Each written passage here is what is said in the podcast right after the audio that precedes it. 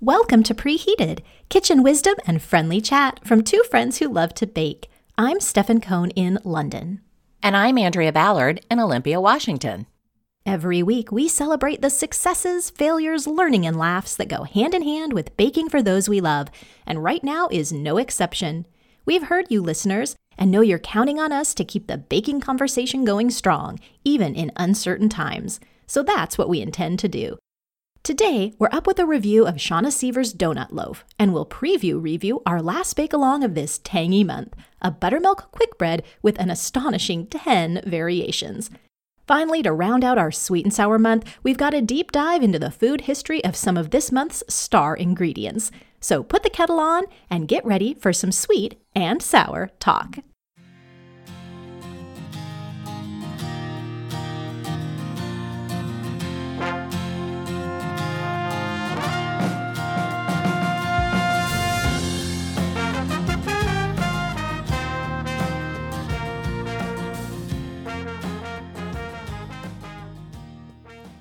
Stefan, you sent me a new recipe a few days ago that I'm excited to talk about with you. Just when I think we have talked about everything we could related to pie crust, along comes something new. So tell me about this sour cream pie crust recipe that you found.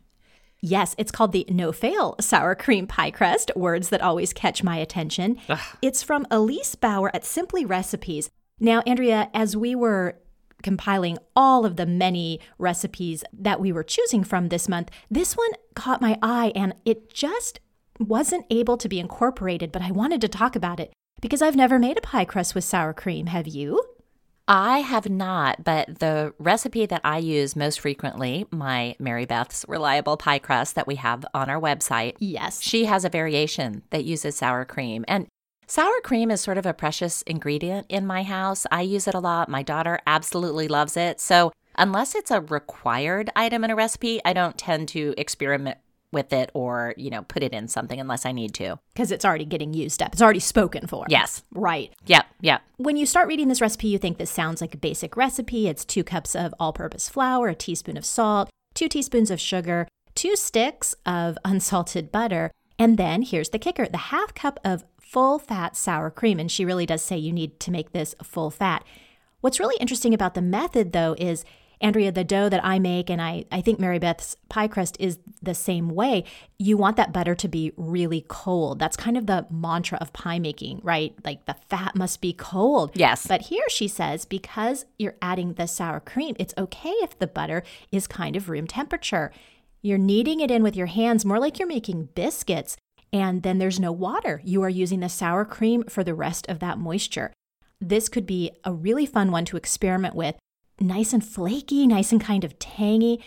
She does say you don't want to blind bake with this because there's such a high fat, you are almost not going to be able to avoid mm-hmm. the dreaded slump or the dreaded shrinkage. And you've heard us talk about that in the past.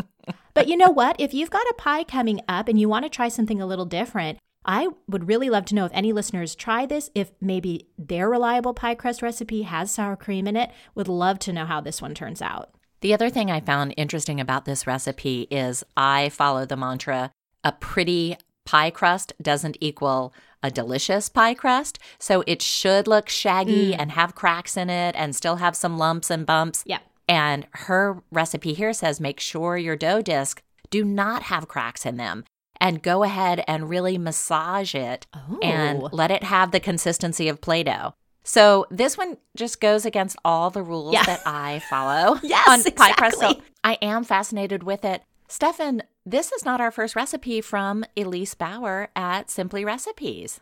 Oh my gosh. I know. Don't tell me. um, okay, do tell me. Sorry, Elise. well, it is all the way back in episode three, so you can be forgiven. cold chocolate snacking cake? Nope, that was four. Uh, episode three was the upside down cranberry cake, and that was Elise. Oh my gosh. Well, maybe that's why it was jumping out to me as well. Well, that mm-hmm. was a mm-hmm. great cake. Many of our listeners it have was. had great success with that as well. So that just gives me an extra reason to try her sour cream pastry then. Yes, it looks really good. I'm fascinated by this recipe. I might see if I can wriggle some sour cream out of my daughter and use it the next time I make pie crust. Andrea, do you have like a stash of snacks in your house that are just for you?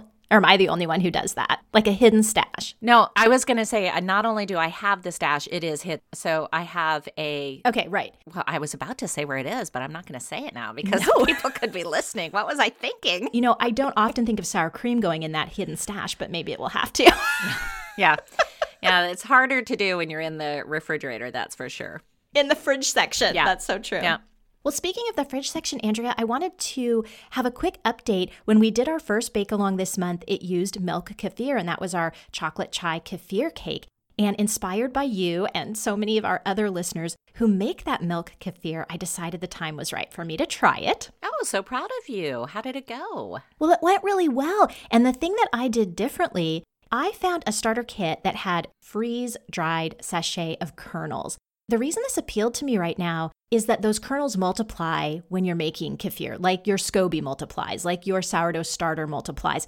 And right now, I don't have anyone to give them away to. Right. I'm a little anxious about keeping up with, you know, making sure the batches are Right. in process so I'm not wasting kernels and doing all of that. So, what I like about this kit is each freeze dried sachet makes four liters of kefir total. So, I can use it and recycle it for four batches and then go on to a new one. Oh, okay. It's probably an option in the States or elsewhere. But so, listeners, if you were a little bit dubious about trying the whole kernel method or getting them from a friend or not sure where to source them, see if you can't find this freeze dried method. It will let you be a little bit more flexible.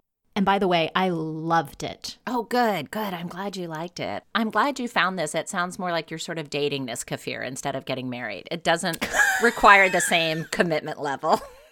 It's pretty casual right now, so I don't want to put a label on it, Andrea. you know what I thought of when you mentioned the freeze dried kefir? You know, we had that fabulous chat on sourdough starter on our Zoom conference call. That was so much fun. yes, loved that. When I was cleaning up after I had bits of starter because I had to record in my dining room instead of in my kitchen. I had bits of starter stuck to various Yeah. things and all over the place. and I had apparently this one towel where I had gotten some of it on there and kind of forgot about it. Yeah. And I went later to pull it off. And of course, it had completely dried and formed just almost like a cracker type Oh. consistency. It reminded me that I have bought freeze dried sourdough starter Okay. before. I looked it up, and sure enough, if you're making your sourdough starter and you are like, oh my gosh, I have so much of this, what am I going to do with it? You can dry it.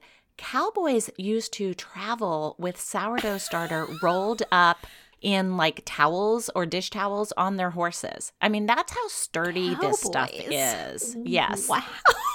Yeah. Yeah. This is heritage indeed. Oh my gosh. Yeah. Yes. yeah. I just wanted to throw that out to people. If you Okay. don't feel like you're going to do enough baking to actually have this starter going in your Yeah. fridge and feeding it every week and Yeah. you know, worried about keeping it alive, you can just dry some of it and put it aside and then rehydrate it and reconstitute Yeah. it when you're ready to start baking again. Yeah, you just kind of put it in suspended animation. Exactly. Stefan, our recipe review this week is the donut loaf from the Midwest Made Cookbook by Shauna Sever. You were very excited about this recipe just based on recipe name alone, and you Yeah. are a donut lover. So, I am. of course, this called to you.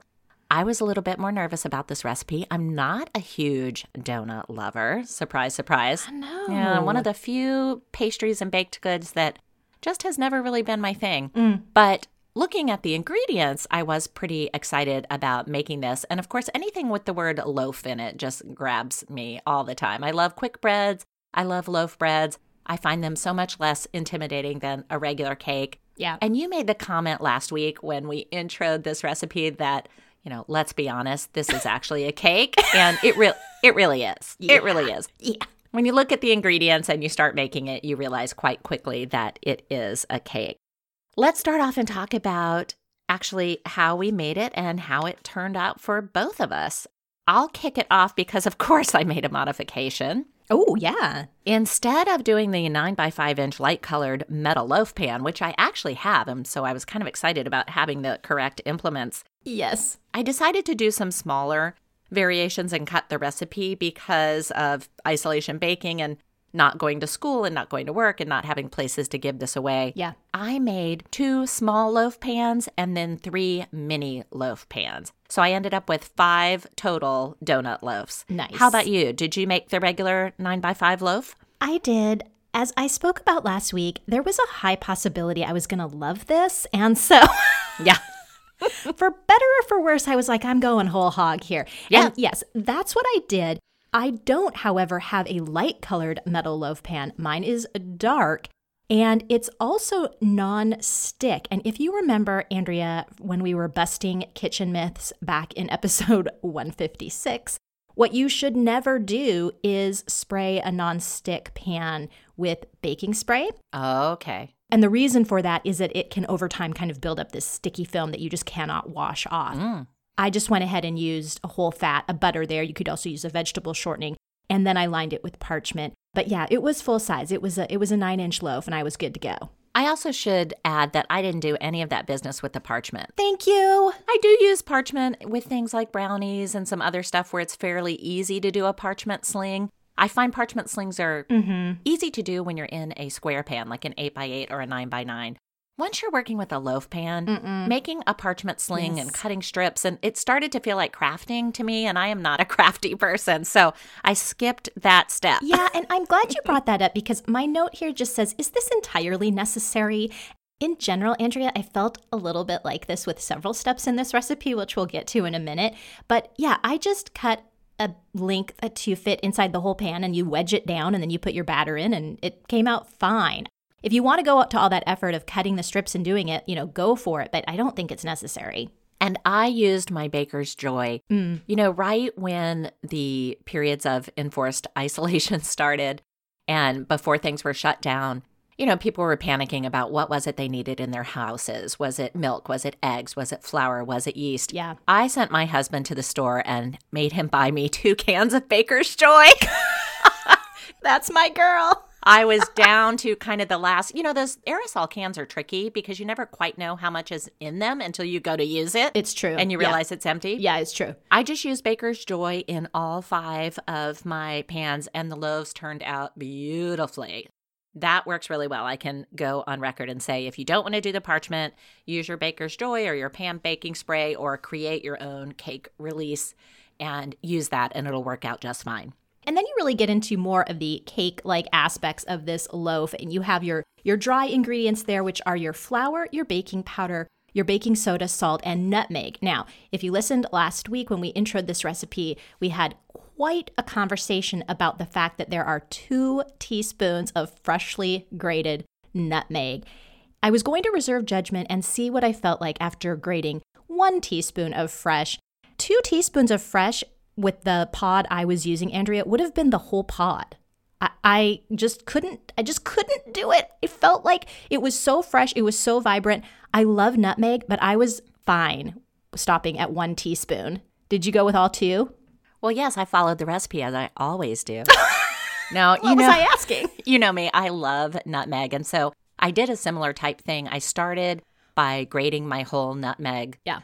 pods. What are they called? Nut, I don't know. I think they're just called nutmeg. Yeah. Okay. Mhm. So I was grating my whole nutmegs on my microplaner. And when you first start doing it, the nutmeg is so flaky and light, it doesn't pile up in a bowl like a, Yeah, a mhm. typical sort of nutmeg powder. And I remember thinking to myself, I don't even know how I'm going to get two teaspoons out of this. But I just kept going and I did two nutmegs. And that ended up with two full teaspoons plus a little bit more. Yeah. I would say maybe two nutmegs was two and a half teaspoons, and I used the full two teaspoons because it smelled so good. I couldn't not use it. I was just in heaven, and I thought, toxicity, I don't care. I'm gonna go for it. That's a risk I'm willing to take. It was a risk I was willing to take, and uh, spoiler alert, I'm glad I did. Oh, fantastic. You next have 14 tablespoons of unsalted butter at room temperature. And I would just like to call out that there are several ingredients she asks be at room temp. One is that butter, the other is the eggs, and then finally your tangy ingredient of the month, the buttermilk. So, you know, if you are going to bake long and haven't had a chance yet, just do read that through because you may need to pull most, if not all, of those items out. Yeah, I pulled all three of those out in the morning. I'm glad that I actually, for once, read the recipe all the way through because I think I would have otherwise missed that. So when I pulled my butter out, I also pulled out my buttermilk and my three large eggs. Can I make a tiny complaint about the ingredients here before we move on? Yes. 14 tablespoons is just two tablespoons short of two sticks. Mm-hmm. Like with the flour, two and three quarters cup is, in my world, requires two measuring cups the two cup measure and the three quarter cup measure. Yes. You know, uh, when ingredients are this, I'll use the word fussy. I don't think that's correct, but exacting maybe. I'm always kind of wondering would it really have killed this cake to have the full two sticks of butter in? What do you think? I know. And you know, the other thing that was slightly aggravating is that there were no weights here. Right. That's just not how I'm baking so much anymore. So I was doing the math. And of course, it's not really exact because my flour could be different than your flour. And yes, it's kind of something you want to test over time. But it just really makes me appreciate the recipe developers who are putting those weights with their other standard measures because I think it right. it makes such a difference. I know. You know, we've been talking about not wasting ingredients and really feeling like our baking ingredients are precious right now and one thing I did too is I measured all of my ingredients over a piece of parchment so I wasn't mm-hmm. wasting any grated nutmeg. I wasn't wasting any flour. Where before I might have been a little slapdash mm. about it, I mm-hmm. then poured any extra, you know, right back into my canister. Sure. No, it just occurred to me. I thought, well, gosh, if you had bumped up the flour to three cups, maybe you could have bumped up the butter to 16 tablespoons instead of 14. But I'm not a recipe developer. I'm sure some food scientists are listening to me and saying, oh my gosh, no, that would have totally ruined it. Yeah. That was just my thought as I was making it. The beating with the sugar and the vanilla and the butter worked out quite well on my side. And you beat it until it's light and fluffy, about three minutes. Yep. And then you start adding in that flour mixture, just a quarter cup to start. And then you beat in the eggs one at a time. There are three eggs. And then you reduce the mixer to low and you start doing the flour mixture and the buttermilk in five alternating additions, beginning and ending with the flour mixture. Now, I read this instruction three times and I'm still not sure. Was it supposed to be five total alternating additions or was it supposed to be five of the flour and five of the buttermilk?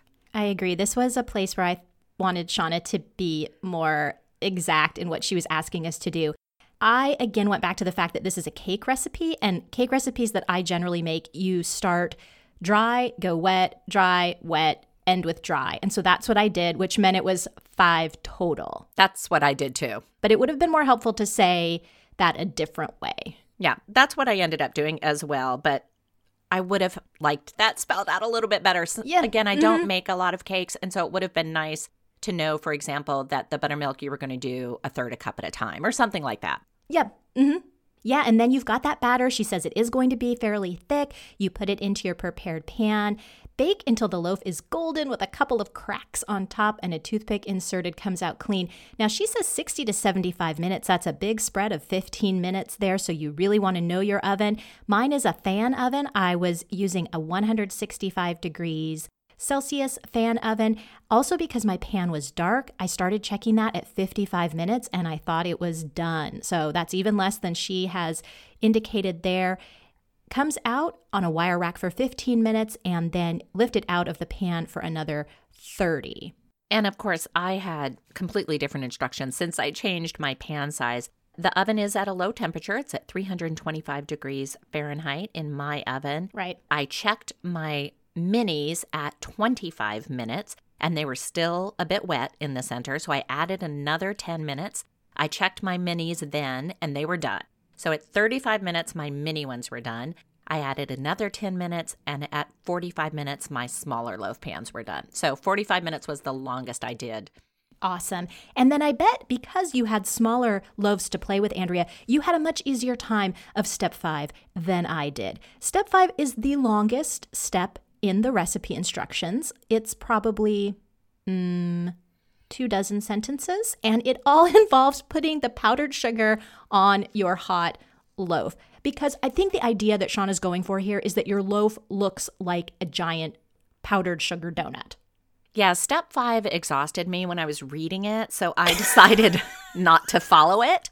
And with my mini loaves, all I did was I melted some butter I used my silicone brush to sort of brush the melted butter over those mini loaves, and then I popped them into a Ziploc bag with some powdered sugar and shook it. And that was really easy and worked really well. Mm-hmm. With my smaller size loaves, the two smaller size loaves, I did the same thing. I brushed some melted butter over them on the top, but I didn't worry too much about the sides and the bottom. I mean, I just felt like gilding the lily at that point to continue putting more melted butter on these little cakes. I just went with the tops and the powdered sugar on top. I thought that was just fine. I don't feel like it needs to be covered in powdered sugar, although I agree with you. I think she was just going after that look of recreating that powdered sugar Yeah. donut look. Yeah, I like the idea, but the execution was ridiculous, and I don't think it's necessary. So, learn from my example here. The first thing I want to say is if you're going to give this a try, what you're essentially doing is coating the entire loaf while it's still warm, she says, in melted butter and then kind of rolling it in a sheet pan coated with powdered sugar.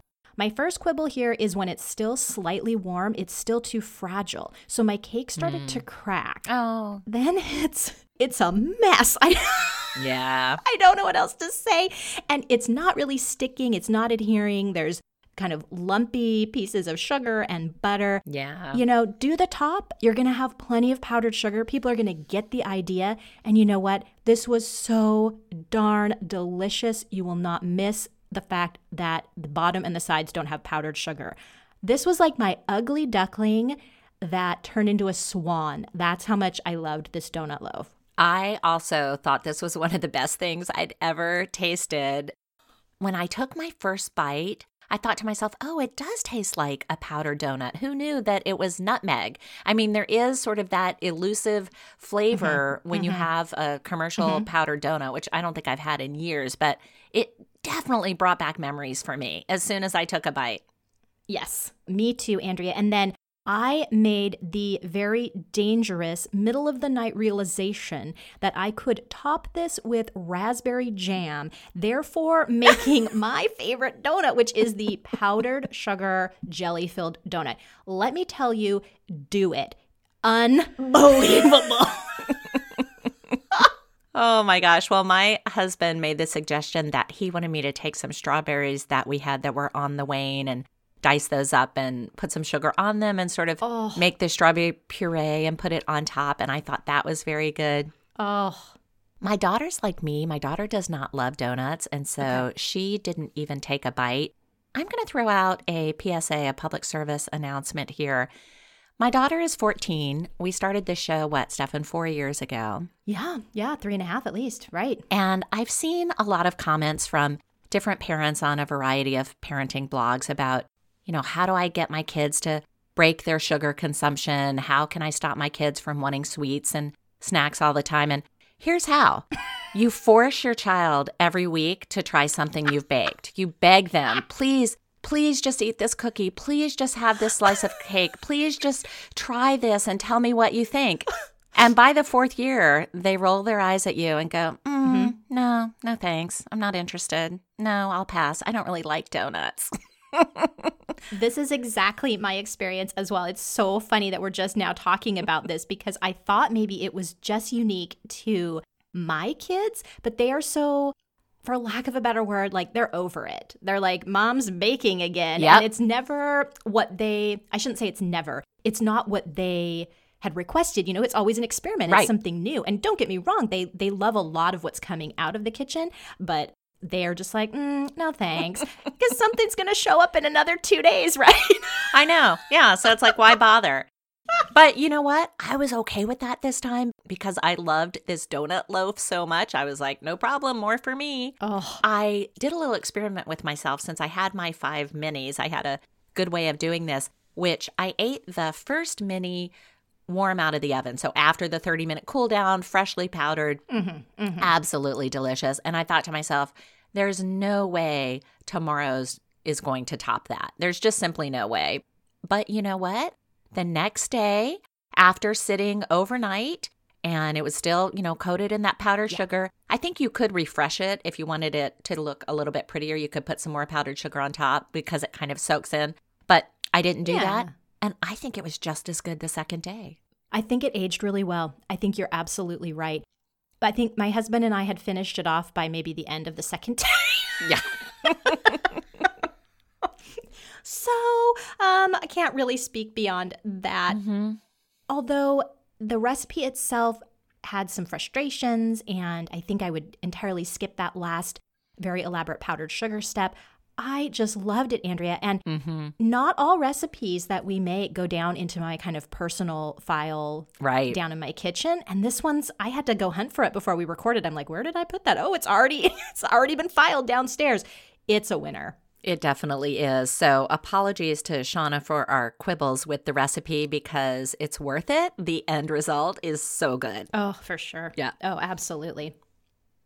Well, Andrea, if you are looking to make something a little bit quicker, a little less complicated, and frankly, a little healthier, this week's preview review is the buttermilk quick bread. This is also posted on the kitchen website, and it has 10 variations, everything from sweet to savory. So, we're just going to talk this through quickly. We aren't going to talk about it next week since this is the last show of April, but wanted to give you some more options during our sweet and sour month. And we also wanted to give you another opportunity to use up any remaining buttermilk you might have left. Also, I like the fact that this recipe has options on the oil. Yes. Yeah, it, it- that way, if you're running out of certain things, this is a good recipe to go to. So it's got two cups of all purpose flour, half a cup of white sugar, your baking powder, your baking soda, your salt, then that cup of buttermilk, one egg, and then a quarter cup of either unsalted butter, olive oil, or vegetable oil. So I just love that you have options there. I love that too. I'm not sure I've seen a recipe that gives you so many choices on the fat. And then, speaking of choices, you know, after you make this quick loaf, which is just your traditional, you whisk together your dry ingredients, you melt the butter if you're using butter. Otherwise, you take your oil and mix it in with the buttermilk and the egg. Yeah. And then you pour the liquid ingredients over the dry ingredients. You don't want to over mix it. And then you put it into your loaf pan, bake it for 45 to 50 minutes. But there are 10 different variations. And I'm used to having multiple variations because I've mentioned before I love Mark Bittman's How to Bake Everything. Yeah. And he does this a lot where he'll give you a base recipe and then give you the variations. Yeah. What I found fascinating about these variations is that half of them are savory. I loved that. I noted that too, Andrea. And of course, we love our savory bakes. And this month, we had just been doing the sweet ones. So we were really, really happy to find this. Yeah.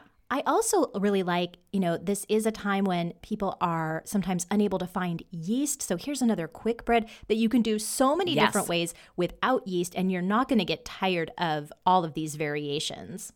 They also say that up to half of the flour, so it's two cups of flour, so at least up to one cup, can be substituted with an alternative flour. Yep. If you're running out of your all purpose flour, go ahead and try your whole wheat, your emmer, your einkorn, your rye. I mean, I could go on. Your oat. I know. I thought that too. And I think that would really add to several of these. You know, it'd be really fun to do like an oat flour with your apple cinnamon loaf or Yeah. try emmer with that onion dill or, or pesto loaf. I mean, I think that's a really fun place. And you're given the green light, which means they think that's a good substitution to make. Yeah, the only reason I didn't make this this week is because I'm still chowing down on my donut loaf. And so I didn't need something so soon right on top of my donut loaf. Um, but I think this one is also going into my file of things to try here as soon as I'm done with that donut loaf. And it just looks really tasty.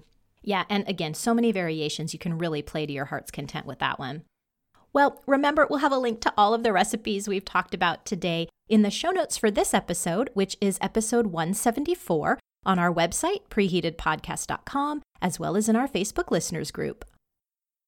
Stefan, we've had so much fun this month making all kinds of desserts with a variety of dairy, from sour cream to buttermilk, yogurt to kefir. So we thought it was only appropriate to do a mini segment on some of the history behind the products that we've been using. It's a dairy deep dive. Sorry, couldn't help myself. yes, you're absolutely right. Turns out there's a lot to learn. Let's start with buttermilk. And to talk about buttermilk, it follows that you need to talk about butter and milk. This tangy addition to everyone's favorite pancakes started life as the byproduct of another baking essential, butter. Buttermilk was the liquid left behind after the churning of cream into butter. Before modern homogenization in the 1920s, fresh milk was left to sit for a while to allow the cream to rise. And during this time, naturally occurring lactic acid produced bacteria in the leftover milk that helped preserve it and give it its trademark tanginess and name. Buttermilk is especially popular in warmer climates where fresh milk spoils more easily. Traditional buttermilk is still made and enjoyed in many Indian, Nepalese, Pakistani, and Arab households, but in Western countries, many of us use a pasteurized version, which has been injected with healthy bacteria to make it cultured. One dairy product we didn't use in a recipe this month, but that fits very well into our theme, is cream cheese. Interestingly, though I think of this as a very American product, early types of cream cheese were found in England as early as the 16th century and in France in the mid 17th century. By the mid 1800s, the U.S. had jumped on the bandwagon, and in 1873, dairyman William A. Lawrence became the first to mass produce cream cheese. In 1892, New York cheese distributor Alva Reynolds began to sell the cheese under the label Philadelphia, and an icon was born. Bagels were never the same. Heading back in time just a little further, let's talk about the origins of yogurt. The details are a little fuzzy, but yogurt is thought to have been created in Mesopotamia in 5000 BC when milk spontaneously came into contact with good bacteria, probably from a nearby plant, allowing it to ferment and curdle into the tangy treat we know today. The word yogurt derives from the Turkish words yormuk, which means to thicken, but yogurt was popular all over the ancient world. It's referenced in Indian, Persian, French, Turkish, Greek, Russian, and Western Asian history. And by the early 1900s, many scientists and doctors had identified the good bacteria in yogurt as helping to calm a variety of digestive ills, with the Russian Nobel laureate and biologist Ilya Mechnikov hypothesizing that a diet rich in yogurt contributed to the long lifespan of Bulgarian peasants. Yogurt was industrialized by businessman Isaac Carasso, who started a production company in Barcelona in 1919. He named his company Danone after his son, which might sound familiar to U.S. listeners because that same company is today known as Dannon. Stefan, can you guess who in my family would never eat yogurt? No, who? my mom. Oh. She grew up on a farm, and whenever I offered her some yogurt, she would say, That's just curdled milk. We fed that to the hogs.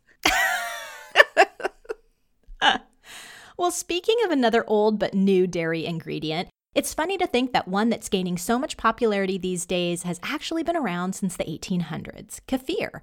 Kefir probably originated in Russia, though that's a little controversial because language historians can trace the word to similar Turkish, Kurdish, and Persian words with the same basic definition.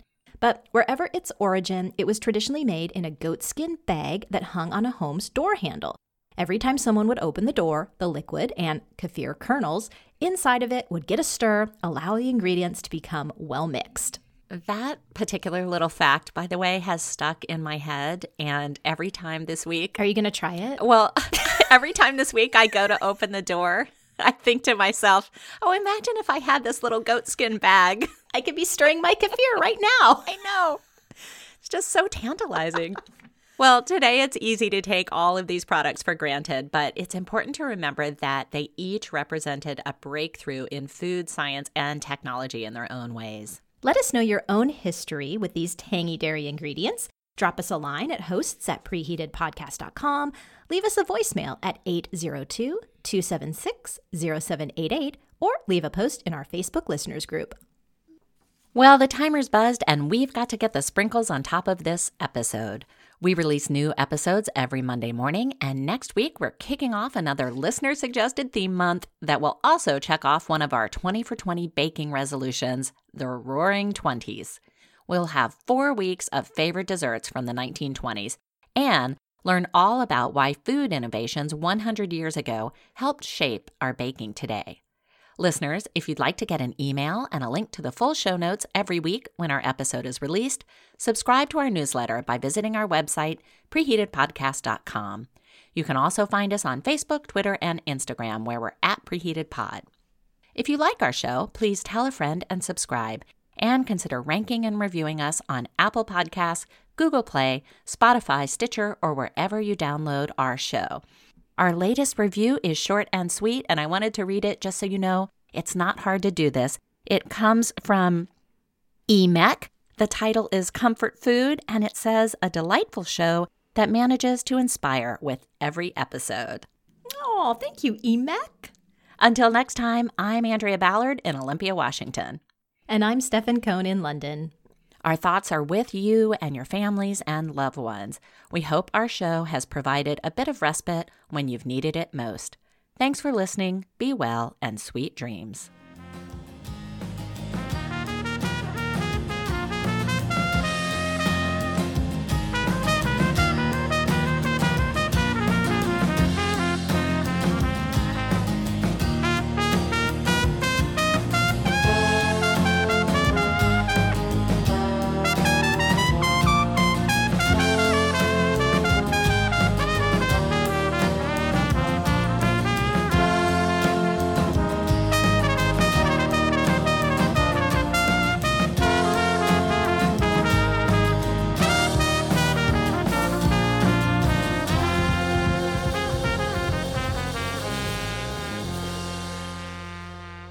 Preheated is written, hosted, and edited by Andrea Ballard and Stefan Cohn in association with 24th Floor Productions.